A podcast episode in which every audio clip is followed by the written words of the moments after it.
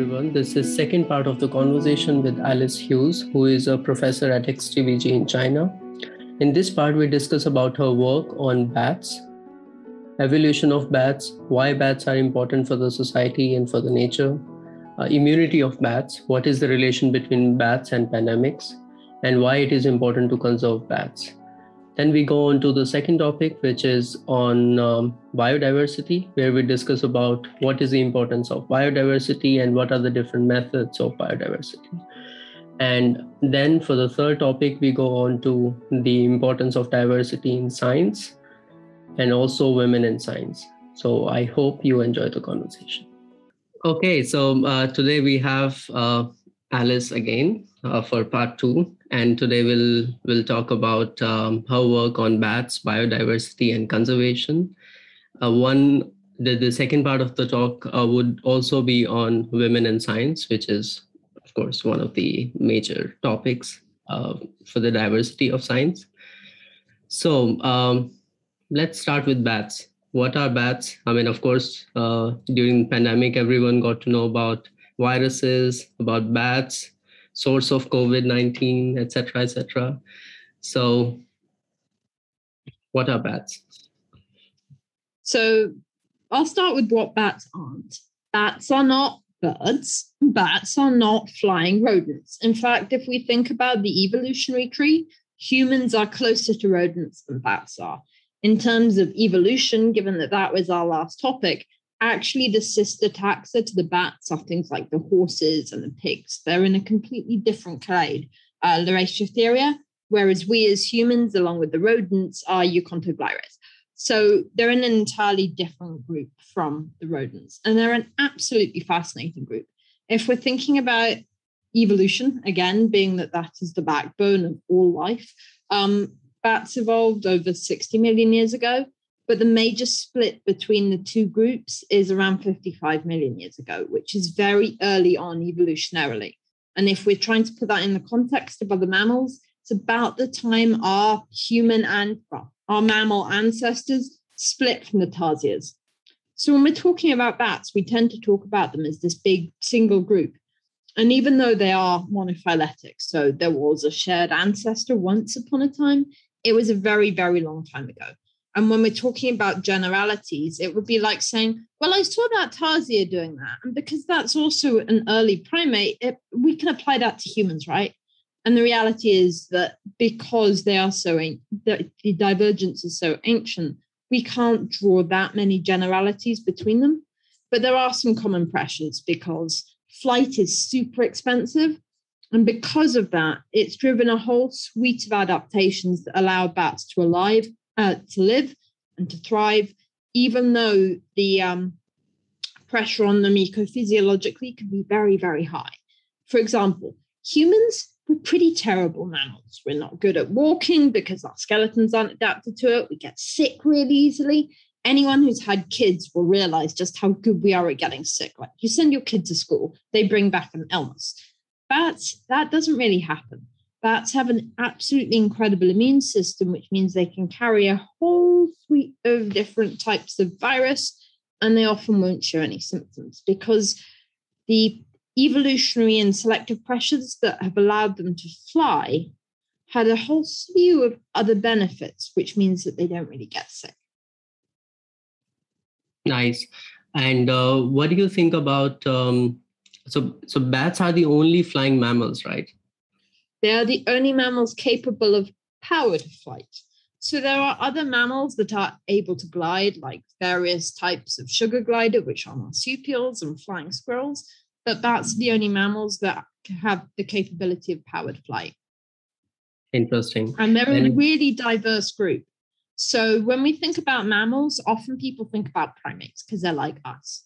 The reality is, if you're a mammal, you're probably, in terms of statistics, a rodent or a bat because rodents make up over a third of all mammals, bats make up about a quarter of all mammals. So once you've got rid of all of the rodents and the 1,400 species of bat, there aren't that many mammals left. And that already includes all the interesting ones anyway. Uh, so there are uh, 1,400 species of bats? More than 1,420 known species. But wow because they're a really difficult group to work on, mm. we're still describing species at a really high rate. So some of my team, like Ada Cornelia, is working on cryptic bat species because as mammals, we are very visual.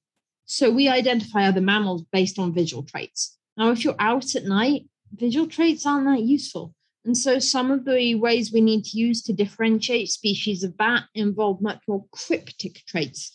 And that means that when we look at them in more detail, when we look at them genetically, often there's a whole lot of hidden di- diversity that we didn't even realize was there. Wow. And how how then something like bats can evolve, uh, or like what would be that sort of uh, common ancestor between rodents and and bat? You know, because if we look at the structures, or at least the uh, the, the skeleton, uh, skeleton maybe like it's more like human like, or uh, I would say that the if we if we think of them physiologically, so the earliest mammals were the synapsids. And synapsid mammals were basically mammals that look like that creature from Ice Age. Um, that's basically what the early mammals looked like. They had longish noses, they were small bodied mammals. The early bats probably looked physically quite like that. And then they evolved the ability to do things like gliding. So their front limbs would have become longer and they would have evolved the ability to glide. And then that would have matured into the ability to fly. However, in terms of the early evolution of bats, we still don't know as much as we want to. We're missing up to 85% of the fossil record for a very simple reason. Basically, if you want to fly, you need a light skeleton. If you have a light skeleton like a bird does with honeycomb bones, those aren't going to fossilize well because if stuff goes on top of them, you've crushed it to powder. And so most of what we have in terms of bat fossils are bat teeth because like all mammals they have these enamel teeth so those fossilize really well but if you just find a load of teeth in the bottom of a cave okay it will tell you a bit about that bat's diet but it won't tell you a whole lot of other things about the bat so if we're thinking about that early tree of life for bats we have fossils of almost all of the extant groups from about 52 to 55 million years ago but there were already a whole bunch of those groups that still have modern relatives back at 55 million years ago. But we have no fossils earlier than that early Eocene period. And that's a really critical time in terms of bat evolution. And we're currently still missing it. But even in countries like Germany in the Messel beds, there are some really interesting bat fossils. Same for China, same for Africa. Some of the earliest bat fossils have been found in those regions, but they're all from similar times and they're all over the world. We still don't have the that first phase for bats. Interesting.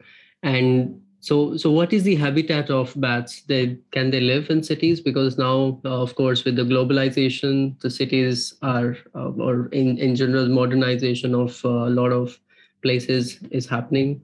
So, what is happening so to bats in?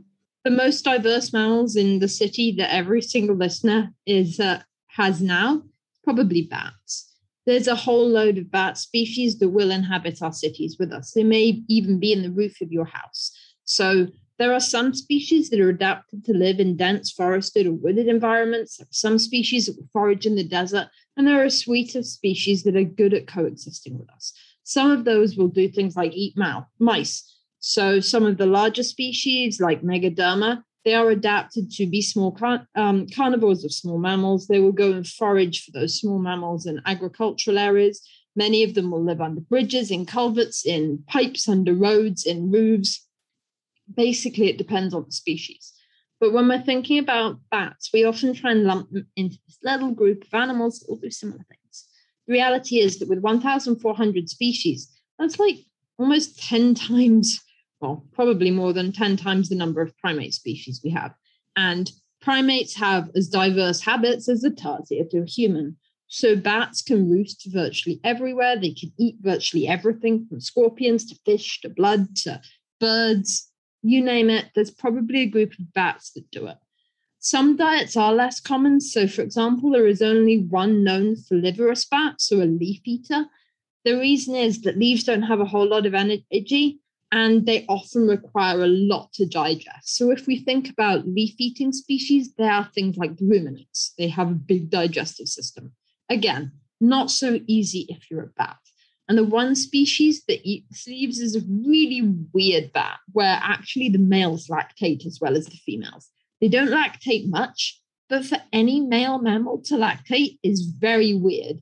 And it's still not known if they are lactating to feed their young or just because there are so many phytoestrogens in the leaves they're eating. So bats are everywhere. They eat almost everything and they're specially adapted to their diet. The ones that eat fish will generally have enlarged feet so they can scoop the fish out of the water. The ones that eat things like scorpions are very good at hunting so they don't get stung by the scorpion. The ones that eat frogs can often tell if a frog is poisonous or not, and even the size of the frog by listening to the pitch of the frog's croak, and then they'll go and eat it. So they're specially adapted to their diet. In terms of things like the pollinators, the seed dispersers, again, super well adapted to their diet. There's even one species of bat with a tongue one and a half times the length of its body, which is the exclusive pollinator of one flower and is basically like a hummingbird, but it's coming out at night. So bats are adapted for a whole suite of different environments, diets, roosting habits, etc. And they often have some pretty extreme adaptations to allow them to do that really well. Fantastic. And what do you what do you think about um, the, of course, the immunity of the bats? Because um, th- this is one uh, topic which I think a lot of people they explored, and it's it's one of the most talked about topic during the pandemic time. That how come yeah. something like COVID nineteen uh, can survive in bats and sort of infects yeah. like a lot of humans. So so, as I've said before, humans are a pretty pathetic mammal. If our temperature goes up and down more than about five degrees, we might die because cellular processes start breaking down. Now, if you're a bat, you can't afford to do that. Your basal metabolism can exceed 16 times the basal rate, and that means you're generating huge amount of heat.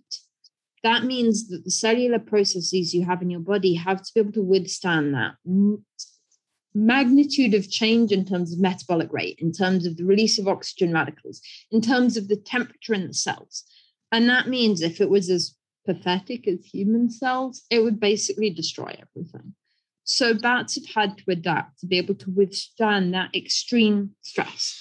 And that has involved evolutionary steps at every level, even things like cell to cell exchange in different um, compounds, etc. So even at that cellular level, there are adaptations. There are also things like tumor suppressor genes. There are things like when we get an infection, generally we have an inflammation. In bats, that inflammatory response is dampened. So when bats encounter a pathogen, because they have basically had to adapt to extreme stress all the time, they have an almost diametrically opposite response to the response we have that means not only is their immunity massively increased, and often they will not even show a response to a pathogen at a cellular level, but they also have what we call an extension in their health span. So a lifespan is how long you live. But if we think about humans, the last 10 or 20 years isn't actually great. Everything in our body is degrading. And even if you look at the photo of me from 10 years ago, okay, I look similar, but if you look up close, there are changes because humans age demonstrably. And even if there is a period of time when it's not so obvious, in bats, it's a lot less obvious, even on a cellular level. So as we get older, our telomeres shorten because of basically how different parts of that process work. In bats, that doesn't happen. Or if it happens, it might happen for a short time and then it gets repaired. So even things like DNA repair, the actions of telomerase, etc., all of those things have been optimized in bats. So even if we look at their cells, we cannot tell how old they are. Now, this is challenging because studies on bats have typically not been done over a long period of time. If we are trying to do a longitudinal study to see how bats age physically and ecophysiologically, you want to resample from the same individual but there aren't that many long term studies. So much of the data we have is from a small number of these long term studies that have been done in wild colonies, And then in some examples, things like captured bats in zoos, because there are some bats about 40 years old in a zoo. It's also really important to note that I've already talked about this extreme health span in bats. So if we compare them to a rodent of the same weight, that rodent might live maybe three years and the bat will live 40 years. We also know that there is another group of flying vertebrates where flight is still expensive, the birds. And we know that birds have an elongated lifespan for what we would expect for their body size, but it has not been as prolonged as the bats. So if we're looking at a 15 gram bat and a 15 gram bird, then the bird might live 15 years and the bat is still living 40 years. So they've got, done a whole suite of things that is enabling them to live a very long time. And we are still trying to understand what that is. However, just like everything else in bats, it's complicated. And so, even within some groups of bats, some species live a long time and some don't. And we're still trying to determine why it is that some have had more of a selection for longevity than others, and looking at it from a genetic basis. Because, of course, having that kind of understanding could help provide therapies for human aging, because aging isn't fun. I mean, it's not just about how we look, it's about things like brain function. So, if we can understand the mechanisms behind aging, especially in terms of the fact that, yeah, humans aging mentally, not great, but it doesn't probably kill us. Aging in a bat, okay, there are things like the elasticity of bones, the elasticity of skin. Those they need to fly. But also, if there is impaired function of the brain, they're not going to echolocate properly. So even at that mental level, processing information, they need to still be as sharp as they are when they're younger organisms. Interesting. So, and uh, so are there any? Uh, so, in of course, if we if we look at uh, mythology, myth- in mythologies, uh, generally bats are also connected with you know these demonic, I don't know, sort of uh, creatures, etc. You know and then going to Dracula, etc. Uh, but yep. what, what do you think? I mean, you are working with, uh, so is it first of all easy to work with bats, uh, or uh, there are certain species that uh, generally people they use as in sort of model species to to work with, and um, how what, what do you think? Are they are they nice? Are they beautiful? Are they can they can uh, survive? Human dog? Well, okay. So first off, bats are awesome animals. I mean, in terms of diversity, people have this mental image of them as being ugly, dark, rodent like animals, and they aren't at all.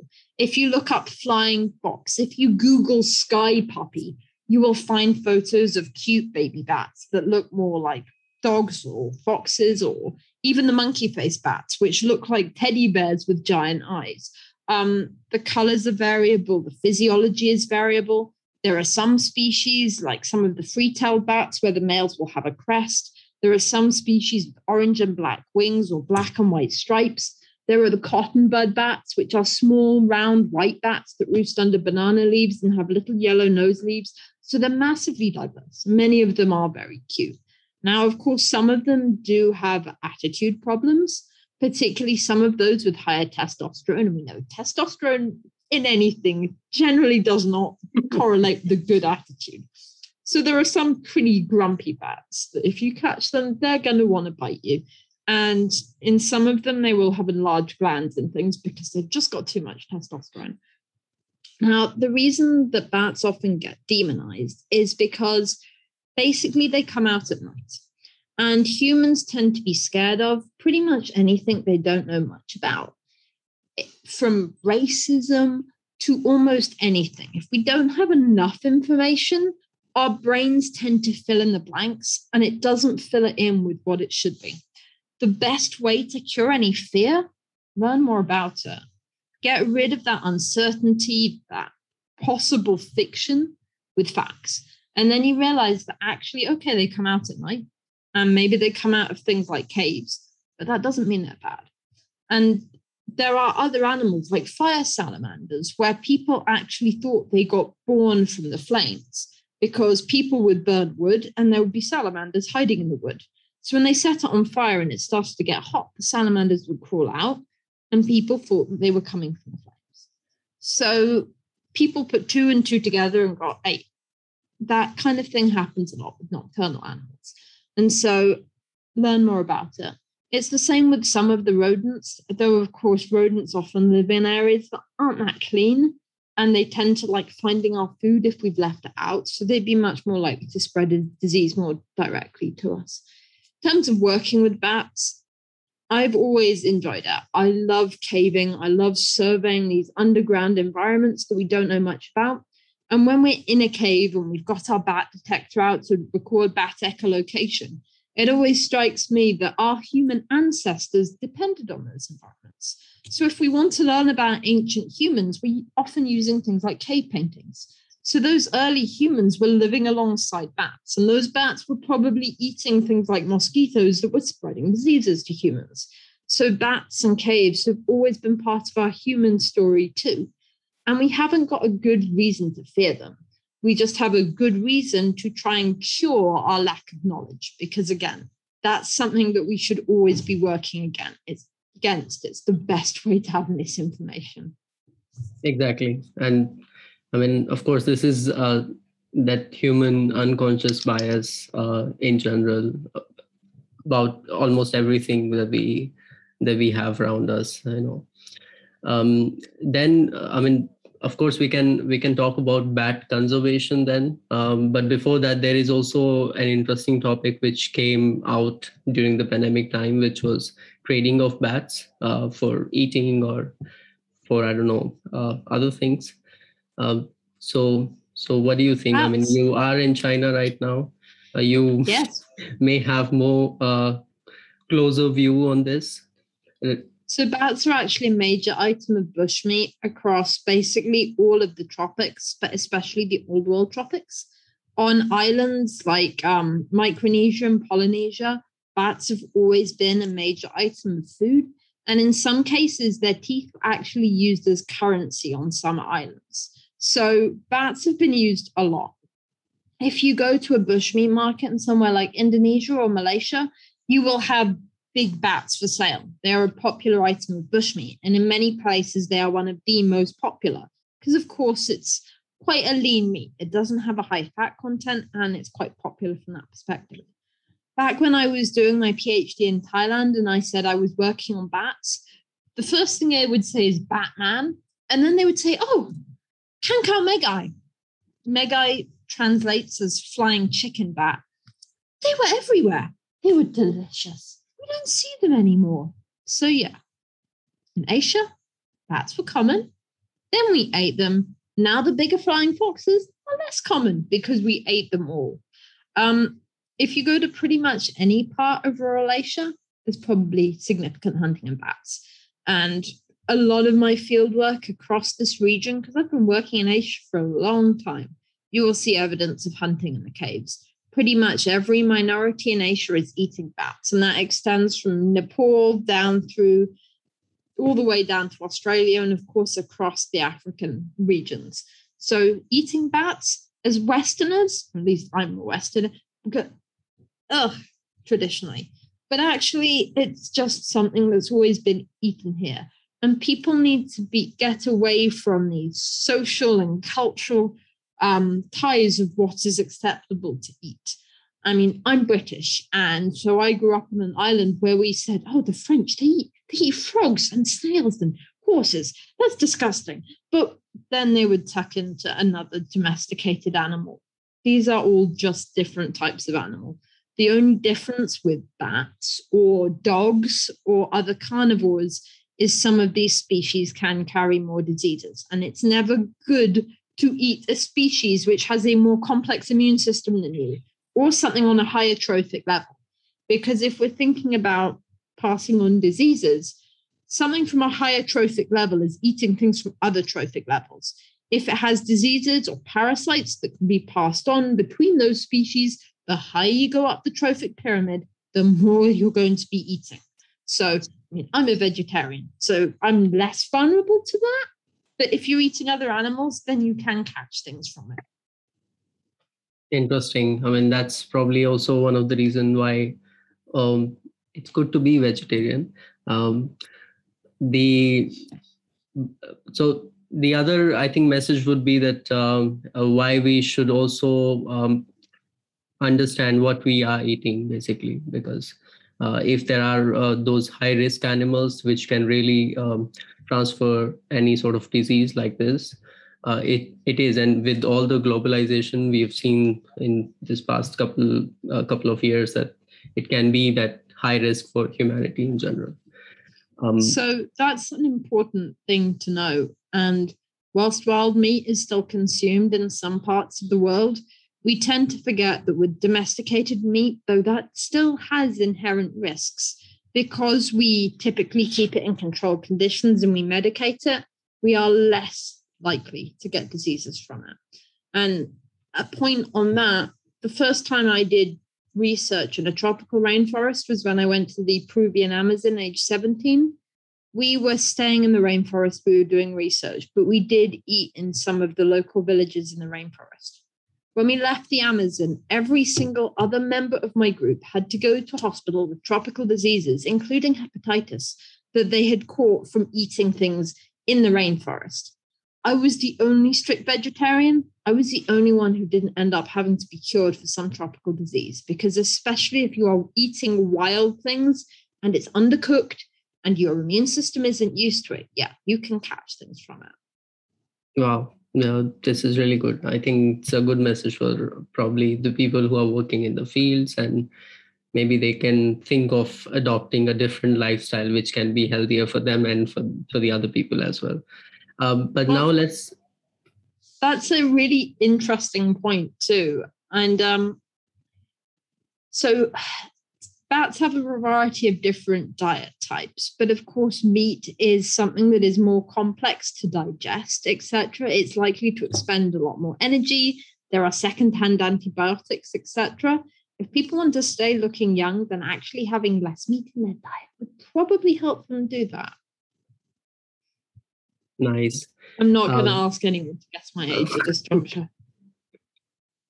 Yeah. Uh, but then now let's zoom out a bit and uh, of course we we can talk about bat conservation but let's uh, talk about biodiversity in general and then uh, uh, the, the, conservation of biodiversity um, so why it is important to have biodiversity and why it is important to conserve it yeah, so those are questions that there are many answers to. The first one that I would ask is Do people like eating? I mean, most people, they kind of enjoy eating food, right? So that food, most of it, most of that plant food that they will be eating, or bread or whatever, has been pollinated. In most cases, those pollinators will be native species, and they also have a reliance on other components of the ecosystem. If you enjoy tropical fruit in particular, most of that will have a native pollinator. Now, in some cases, okay, there are Apis mellifera, there are farmed bees, though some of them are getting sick from colony collapse disorder because of various mites. So, if we are eating food that relies on native pollinators, we are benefiting from biodiversity. If we are eating animals that have been reared, they have been given concentrated food. That concentrated food will come from plants. Those plants also got pollinated. If we like water that is drinkable. That has probably gone through a, water, a river basin. It has been filtered by trees. If it's not full of soil, it's because it's come through a healthy ecosystem. So basically, if you don't want a diet that is plain rice, because rice doesn't need pollinating, or bananas, though maybe not forever, because apparently the tastiest mass produced banana already died because of a virus. And because they are clonal and they don't require pollination, it also means they're more susceptible to diseases. So now the boring yellow banana that most people eat that doesn't taste of anything and should just be turned into banana bread so it has some flavor.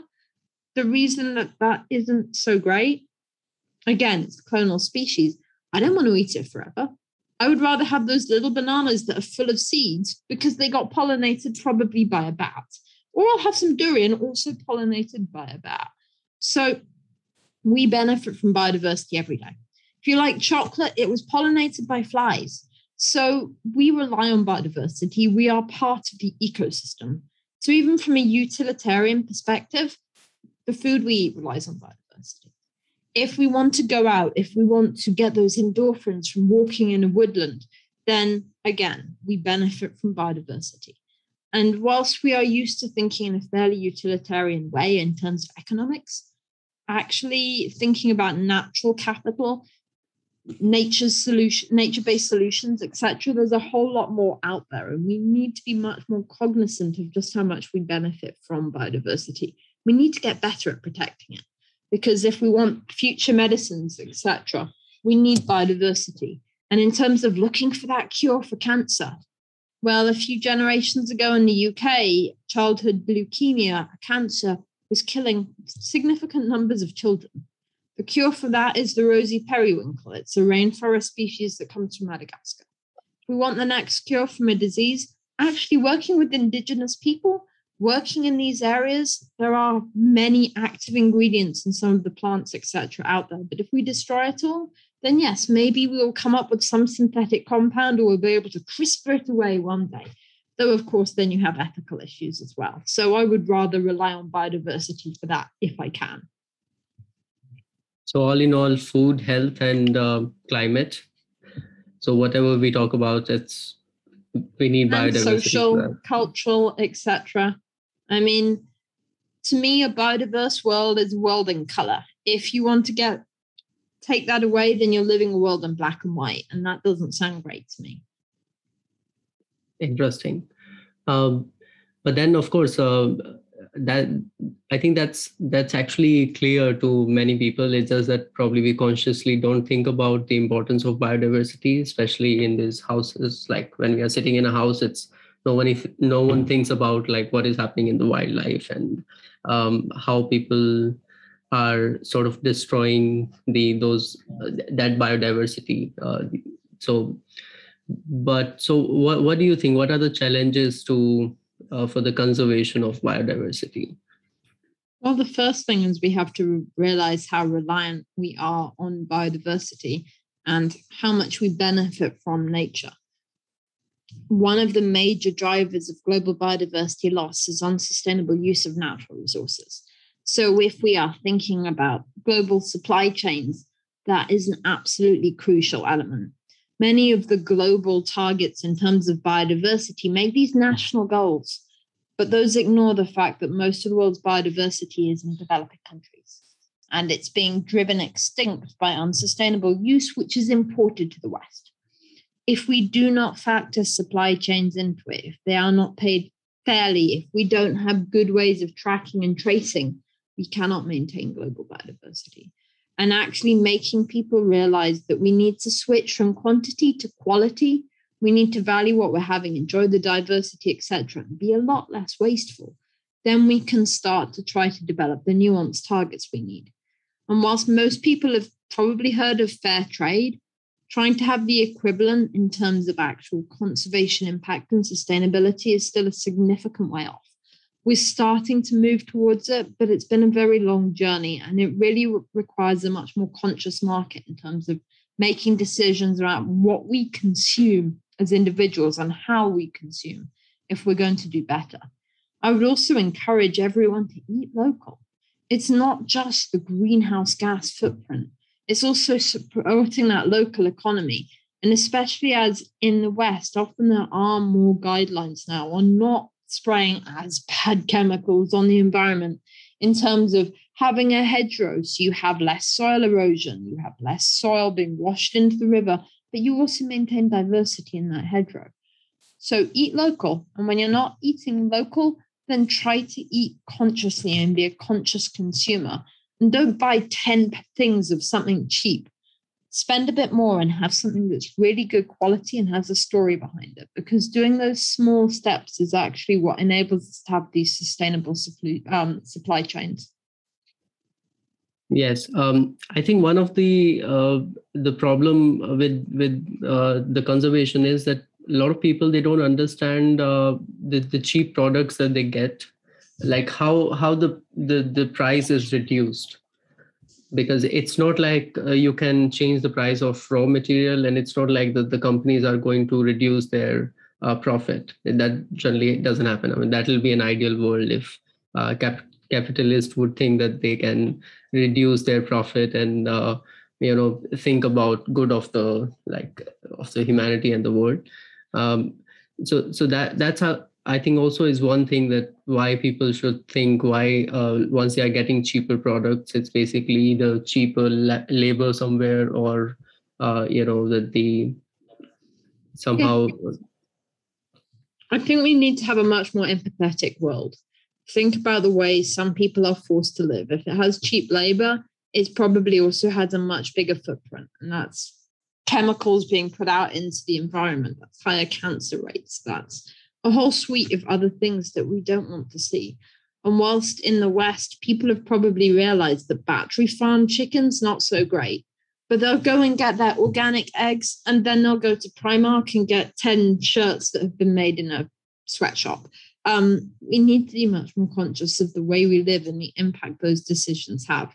And we are still not very good at realizing that we now have this butterfly effect. We have that six stages where we're connected to a huge number of people all over the planet but many of them are being forced to live very compromised lives and that's also compromising their ability to be good environmental stewards.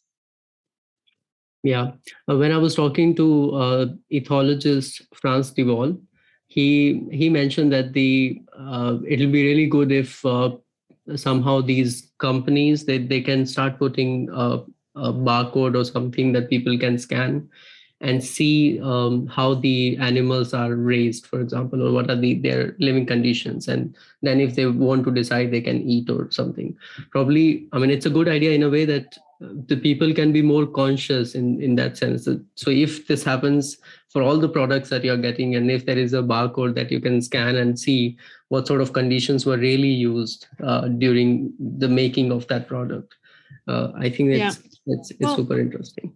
That kind of thing is starting to happen. So Sainsbury's in the UK is looking at having a traffic light scheme that instead of just telling you that eating this is actually a day's worth of calories, it can have things like the sustainability. There are mm-hmm. also mechanisms coming into place like Starling verification that will tell you if your food, the th- product you are buying is associated with deforestation. And at the recent IUCN meeting, France actually made a pledge to not import deforestation. So we are starting to connect up the dots, but we all need to be doing it in a much more aware way because it's easy to say, relatively easy to say, okay, well, we're going to trace these supply chains to reduce deforestation. Great. However, if we think about things like animal testing, often an- products that have no animal testing, okay, they didn't have it on the final product doesn't mean that all of the parts of that product weren't separately test- tested on animals. So, something we need to be aware of, even when we are doing this supply chain tracing, to also make sure that that vegetable oil in your product isn't from palm oil that got sourced from somewhere where it was deforested. Now, this is a problem that the Roundtable for Sustainable Palm Oil has had. It was basically trying to stop deforestation being associated with its product one of the major issues with it is many of its mills for palm oil will have products from many producers coming in. And some of those would have deforestation associated with them, and then they'd all be mixed up in the mill. Now, we are aware this happened. It's been a major barrier to the Roundtable for Sustainable Palm Oil being successful, but these things are slowly being dealt with. It's the same in fishery supply chains, where once it reaches the depot, you can follow it from there but following it from where it was caught to the depot can be really challenging if you have many smaller producers feeding in there. So that's something we still haven't got a great handle on that will require more work. But things are massively further than they were a few years ago in terms of implementing traceable supply chains. Interesting. Um, then I think the there is also this point that um, how much of course there is a globalization uh, that, that we see today but still how much change a person can make from distance you know? So for example if i'm sitting in europe and i have to think about um, how to help orangutans in borneo or uh, the, the people who are eating bushmeat in africa or as you mentioned uh, people eating bats in indonesia um, the, these these kind of strategies. So are there any ways to do it uh, what people can do in that case so if you are in the west it started off with smaller shops like Oxfam producing these fair trade things that often are more traceable. Those kind of initiatives are getting much bigger. So it is becoming easier to buy aware, and especially for specialist products that are produced in the tropics, it's becoming easier to see where they came from. And along with things like fair trade, to actually trace some of those other types of impacts. I think if we keep watching that market, it is one that is evolving as people become more aware of this. I also find it very ironic. So I'm I'm British, and of course I read the British news despite having not been there for two years. Um, we see many of these movements like insulate Britain, talking about leaky roofs. Actually, if we want to make a real difference to things like climate change, we also need to think about the bigger picture, the fact that we are a tiny little country, and a lot of our impact is through imported impacts. So, paying fairer prices to enable countries with biodiversity to maintain that biodiversity and meet climate targets is really important. And sometimes that will mean paying a little bit more, but it can have a much bigger impact. Now, I'm due to be going to the CBD COP tomorrow. And the CBD COP is due to be proposing the post 2020 global biodiversity framework. And that's been the mission of a couple of years of development and follows a decade of biodiversity. In November, there is due to be the COP26, the climate COP. Now, climate has always got a lot more traction than biodiversity. So, whereas a biodiversity convention will be a few thousand people, climate convention can be a few tens of thousands of people. They've been much better at mobilizing resources. However, there is a real danger that some of the climate targets may directly negatively impact biodiversity. So, for example, you may hear about the Great Green Wall that is being developed in the Sahel Desert of Africa. They want to make a forest in the desert. Now, of course, if you're thinking about impacts on water, that could reduce the water table. You are replacing a native ecosystem with a non native ecosystem in an area that does not traditionally have trees. Similarly, the billion tree tsunami in Pakistan, they were making monocultures of eucalyptus, which is native to Australia. So some of these climate targets are bad for biodiversity.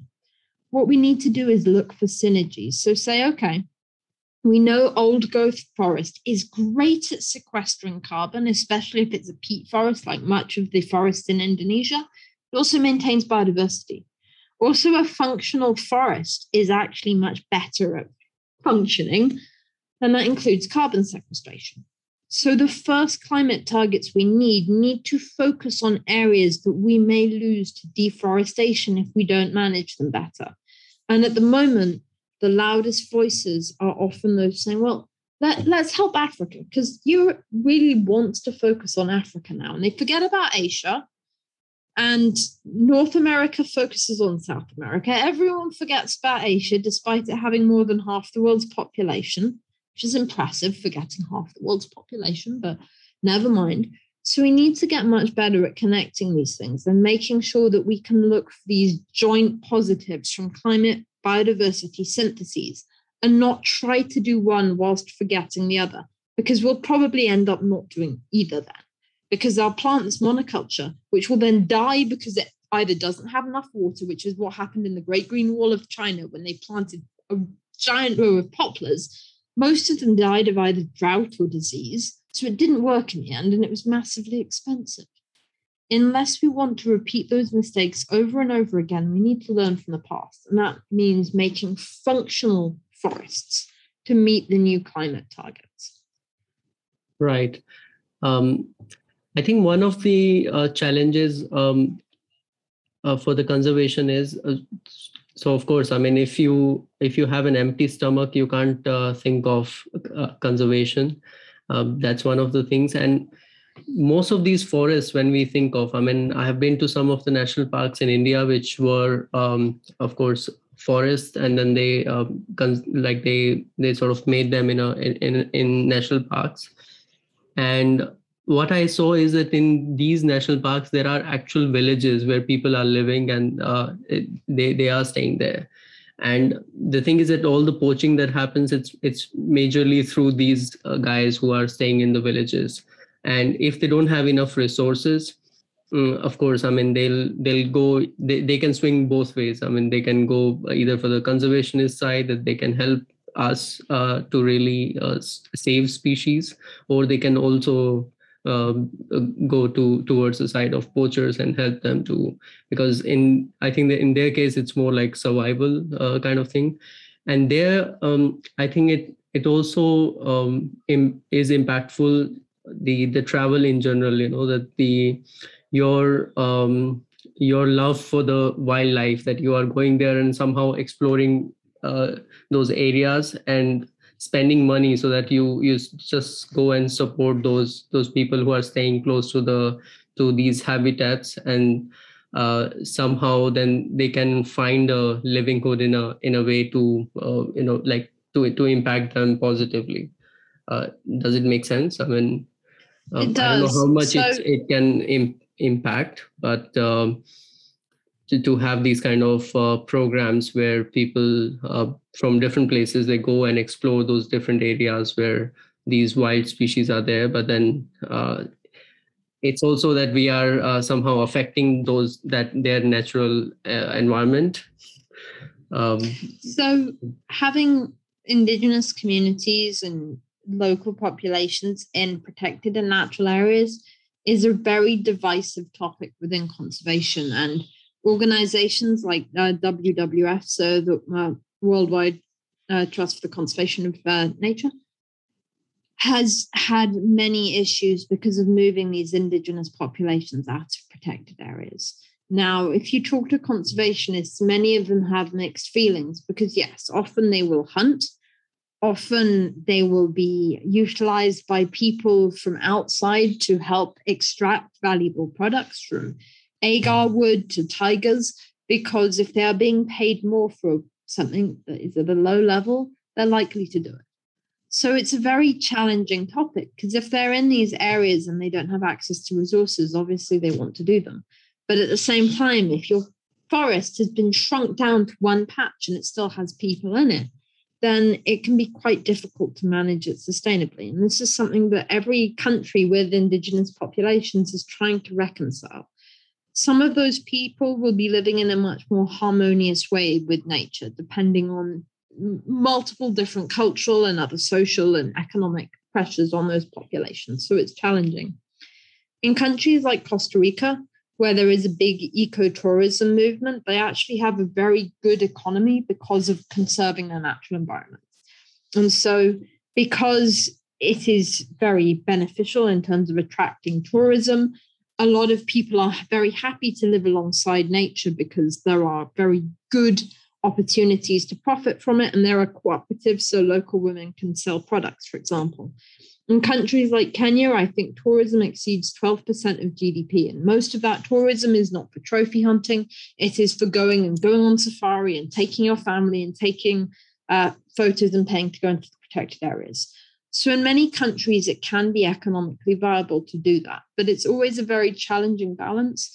And organizations need to work very hard so those populations can access the resources they need without living in an unsustainable way.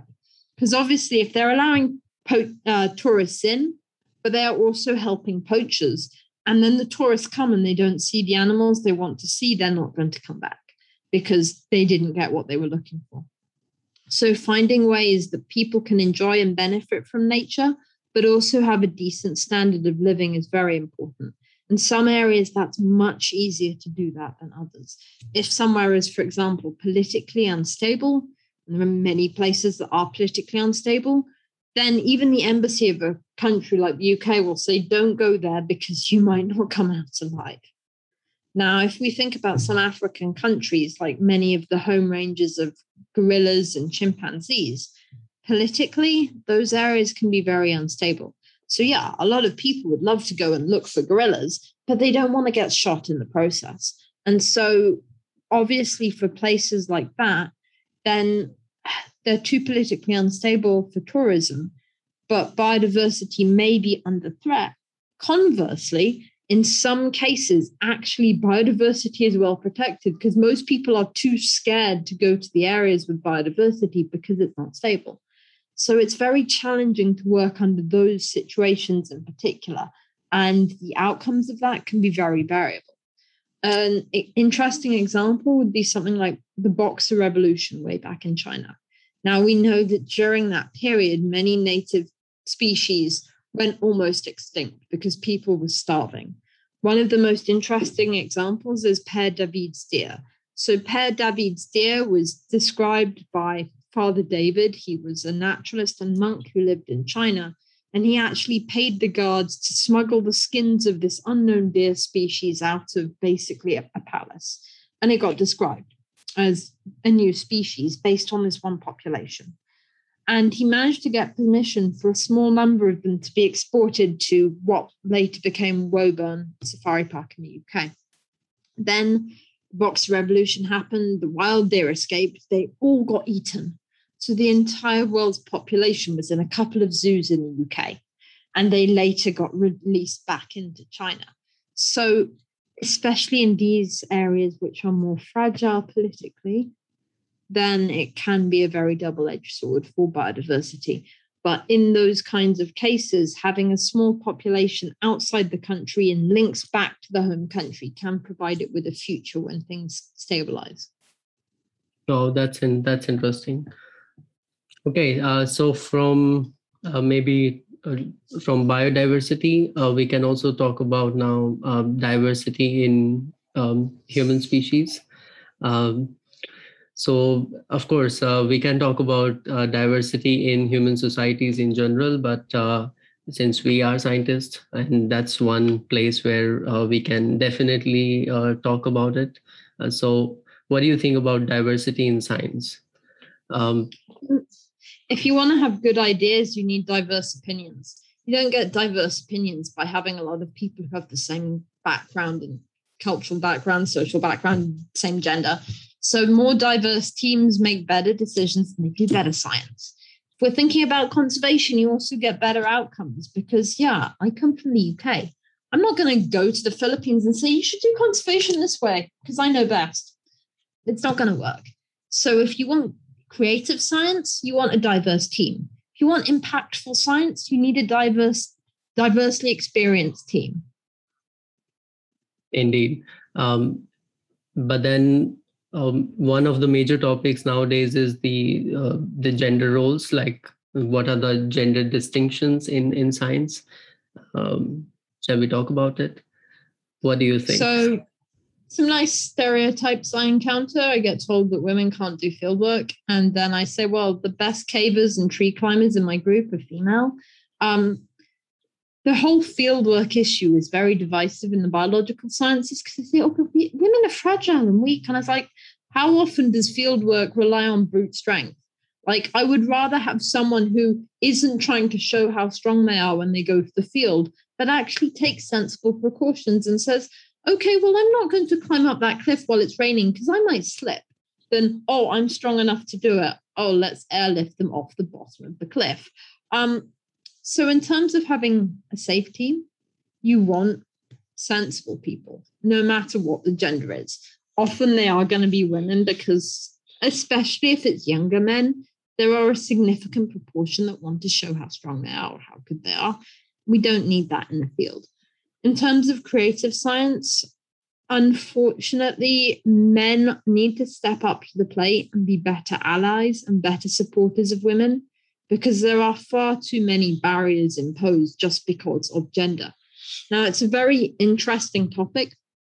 And even if you look at the way that students will grade teachers, if you have a male and a female teacher using the same transcript, or even interacting with students in a virtual classroom without any speech, the women will normally be looked on as having less leadership capability, even when they use the same script. We are so conditioned to see men as more authoritative that it often holds women back, even when it wasn't a woman doing it. They just had a female name listed. So we need to be much fairer because there are so many things holding women back from opportunities now, and that isn't deserved. One thing I find it really tough to do is to tell my female students, you're going to need to be maybe five times better than a man to get the same opportunities, because that should not be the case. And sadly, it often is.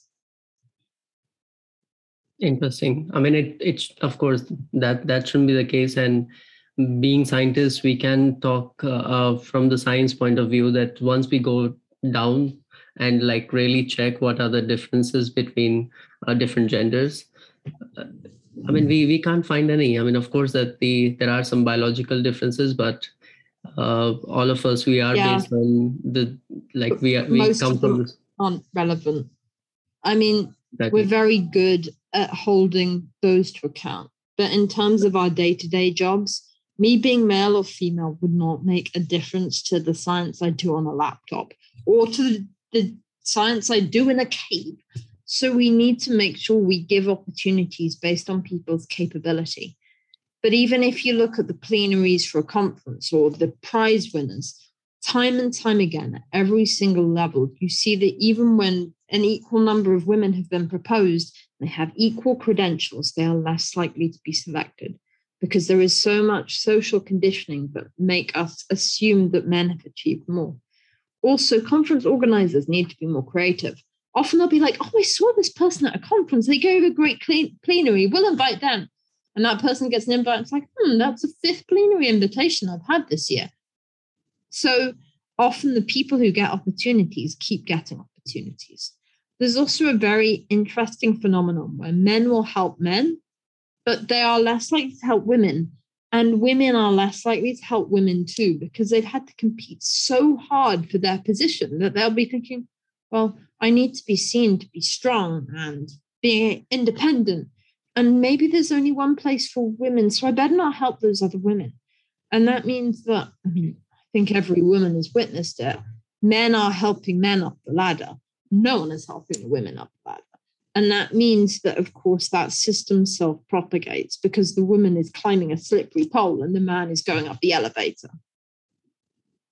Interesting. So, um, one thing is that the, uh, for sure, I mean, uh, we, we can put this thing out there that uh, biologically there is no difference. Uh, it's just that, of course, nature produces at least two sexes. I mean, there can be more. Uh, it's just male and female. But then I think there are uh, these after effects of culture which makes them uh, uh, men and women, and that's basically where it comes to those differences that generally people see. Um, but what do you think? How to overcome it? I think all of us need to challenge those perceptions. The trouble with any cultural bias is a lot of it is very subconscious. Now, I grew up in a conservative household. That means that my family would believe that the sons would be the ones who inherited. So when I got my PhD, I was like, hey, dad, I, changed my title. I'm Dr. Hughes now. Of course, in a traditional household, you would change from Miss to Mrs. as your title change. I was like, see, I, I have the best name. I'm Dr. Hughes now. Uh, they're only Mr. So I have the best version of our family name. Um, we need to get away from biases. And taking a step away from something and say, hang on, I still, I just had this thought. Where did that come from? Especially when it comes to judging others, because so much is subconscious. And you cannot challenge something unless you realize that you are feeling a certain way. So be more cognizant of why you make the decisions you do. If you think, well, that person's better than that person, think about why. Was it really based on the science or was it just something else in the perception? If you are reading a journal paper, don't read the name of the author. Decide on what you think of the science because we know that from studies, um, often if it has a female name at the top of the paper, it gets cited less. So there are all of these tiny little subconscious biases that we need to get better at challenging. And the first thing we do is try to stop noticing gender before we've made up the, our mind about the rest of everything else. There's a really interesting example. There was someone who had a sex change. So they became, they were female, they changed their sex, and then they went by a male name. They once overheard someone saying, What a better scientist they were than their sister. And they're like, It wasn't my sister, that was me you think my science is better now because I'm now seen as a man. I mean, that's a really good example for just the amount of bias women face. So we need to get much better at challenging it. that also means challenging our perception of things like how does a scientist look? It isn't just an old white guy in a lab coat and goggles or glasses. Okay? A scientist is anyone, be it it's a, an Indonesian girl wearing a head torch in a cave or a scientist at the microscope. All of those are scientists, and all of them are equally credible and viable. But we need to make sure that that little stereotype in our head isn't just one non diverse scientist. And we need to create opportunities for everyone. Right. Um, but then what what I see generally now nowadays is that uh, I think people are pushing that uh, narrative. You know that uh, of course they they talk about uh, women in science, but most of the institutes, uh, what they are trying to achieve is that 50-50 percent uh, ratio. You know, like we mm-hmm. want to have 50 percent male, 50 percent female. But do you think it makes sense? Because as a as a rational person or as a scientist, you you know that there are no differences. So at the end, as you said, that people should be judged ba- based on their science rather than uh, on their gender itself. So, what do you what so do you think about that? It's a very challenging topic. So no one wants to be the token woman added to a committee for being female. You want to earn that position. The issue is that we know that diverse committees make diverse decisions. So if you have a committee of all men, they're likely to choose people who look like themselves. They are likely to choose more men. So if you don't have that time that you actually proactively try to find people to change that balance, then you are never going to get a change. And that makes it very challenging. So having all female committees, quotas, etc., is difficult, but there need to be ways that promote opportunities so that people can take up those roles because they will open the door for the next generation. And I have heard from men in places like New Zealand and Norway and the Americas where they say, oh, it's so much easier for women. I wish that we had those opportunities. They choose less capable women than men just because they're trying to increase the ratio. And okay, that's that's difficult. But if you look at the number of postdocs at each of those levels, often you do not see what they are saying you see. You don't see that it is all women, you see a mixture. And okay, that is only one part of the strategy, but you do need to have women on that committee because otherwise they will keep choosing men and putting men forward. But you also need to have better uh, facilities and strategies to retain them we know that at every point in the process, you lose women. There are multiple reasons why. One of them is in academia, an increasing proportion will need to move overseas. Now, because of how we're socially conditioned, a woman is less likely to say, okay, family, we're moving to the other side of the planet now. Quit your jobs and pack your bags. We're moving. That just, it doesn't happen as much because women are closer to their families than others. So the need for mobility is one reason that often holds women back. Another is things like childcare, the fact that as a scientist, you do not do a nine till five, you do a eight till 12 or whatever else. There are long days. You have irregular days. You may have field work and travel. So there are all these other types of barrier that means we need to be more flexible. But certainly finding ways to make sure women are present at the decision table are part of it. I mean, I'm at an institute where there are three female led groups and 40 male led groups. You think any decision that is ever made by the institute is ever friendly on women? Because they aren't. And instead of seeing the gender balance equalizing over time, you either see it staying the same or getting worse. And yeah, that is possible. It can get worse than three versus 40. Um, and so we need to get better at creating those opportunities and making sure that the decisions reflect what women think is important. A really good example of that is um, Shritama will laugh at this. We have a lactation room. Now, we don't have female students who are married typically because there are no dorms for married couples. So the female students don't have kids. And there are three female group leaders and not so many female researchers, which means no one is going to go to lactate. Um, this was a strategy designed by men to help women who didn't understand what the problems actually were for the women. So we need to have women saying, these are the issues. Please help us with them, rather than men saying, you know what? Women lactate. Let's make a room for them to do it. Yeah, I mean that's that's probably the classical example of having a Y chromosome. Um, yeah, maybe. Yeah, it doesn't have much genetic information. yeah.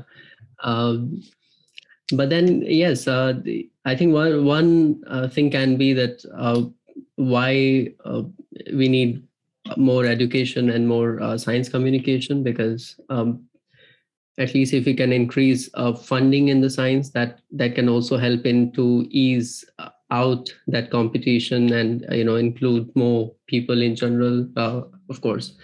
Uh, the, where more people can in general join the the the uh, our, initiatives our research etc yeah so a really great initiative and a number of western countries are grants that enable women to come back after having a career gap. Because we know that a significant number of people in their 20s get married maybe they have kids and so they have a gap in their career their career. Now, in academia, it's pretty fatal to have gaps. So, having grants that enable them to come back is really important, especially when there are so many initiatives that focus on people who are young and haven't had those gaps. So, creating those opportunities so it's not like, oh, well, too late, you missed it, is also important. Money is always good, but it's about how and where it's used. So, it creates those opportunities. But also, I mean, something that is finally happening in the West now, I don't think there should be such a thing as maternity leave. I don't think there should be such a thing as paternity leave. I think there should be family leave. So if your parents are sick or your kids are sick, then it's applicable to everyone. It doesn't discriminate by gender or age. And it means that whether you're married or not, none of that matters. So when your parents are aging or when your kids need to go to the doctor, it allows everyone to access it. And having strategies like that also help institutes make sure that they are not making discriminatory policies based on who they think is not going to be working. Yeah. Um, so the other thing that you wanted to discuss was um, Nobel Prize. That you are yes. you're not happy this year. Uh, so. so the first woman to win a Nobel Prize in physics was Marie Curie the next woman to win a Nobel Prize in physics was 70 years later. 70 year gap. Now, there are women who do physics. we look at the Nobel Committee makeup, the Literature Prize is uh, deliberated on by, I think, four men and two women. The uh, Nobel Prizes for the other ones have three men and three women. However, the oldest man is younger than the youngest women. All of the women were born in the late uh, the early 60s or the 50s. And so you have a generational effect now. Now, diverse committees, diverse decisions. The fact that the youngest man is around my age and the youngest woman is older than my parents means that, of course, less women are going to get selected. We need to have strategies in place that represent what science is, making the committees, making the decisions, etc. The moment you don't see that, now, we know from looking at studies that women la- win less prizes in the sciences, even if they get nominated, even if they do good science. The first way to get away from that is to have strategies that make sure that you have a reflective committee making the decisions. You have a nomination process that doesn't discriminate by gender. Often that means you need a slightly bigger committee because they are more likely to consider a more holistic range of factors, but it does mean you end up with a better solution.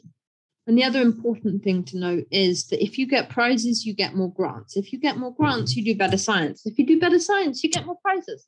And so it's a self fulfilling prophecy. The people who have more opportunity will get funding, and that means that they can open even more opportunities to themselves.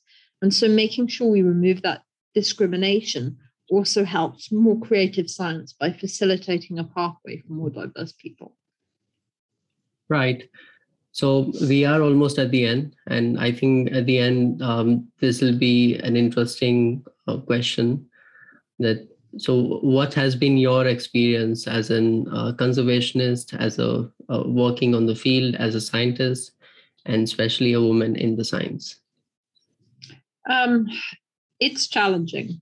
I mean i am not someone who exactly worships high fashion etc my clothing every day is field clothing um, being a female has been a nightmare at times because you are not often judged by your science, you are judged by being a female. Um, we need to do better. I don't want younger women to have to fight the battles I have had to fight to get the opportunities I have had. And a lot of that is because some men are not good at dealing with women. And so they are scared of women. We need to have a society where you can converse with someone, no matter what their gender is, based on what they have to say, rather than based on if they're XX or XY. We need to create opportunities for everyone. Now, I can teach my students how to communicate better, to have presence, to be seen as being credible, because there are subconscious cues we all look for that help us work out what those are. A lot of them are tied with being male. So even how you stand, the presence you have when you communicate had the difference. But we also need to make way. So if you are a girly girl or a more masculine woman, it doesn't matter. And people can look at your science without making a decision about your science before you open your mouth. Right, and I think that should motivate a lot of youngsters, uh, the the the people who want to uh, start their career in the science. Okay, and at the end, um, if people want to reach you uh, or they want to read more about your work, what is the best uh, place to to contact you? I'm easy to find online. If you Google me, you'll find photos, some of them old as well as my research. You can Google my name, and there's a lot of papers up there. I'm also on Twitter, Alice C. Hughes, and people are welcome to reach out. I'm happy to converse. Science is brought on by communication. So ask questions, start discussions. I'm happy to hear anyone's thoughts. Okay, so with that, I uh, thank you for the session, for the great discussion, and of course, uh, motivation for the coming years. Thank you so much. It's been a pleasure. And I look forward to seeing everyone's creative work out there. Please reach out to me if you have any questions.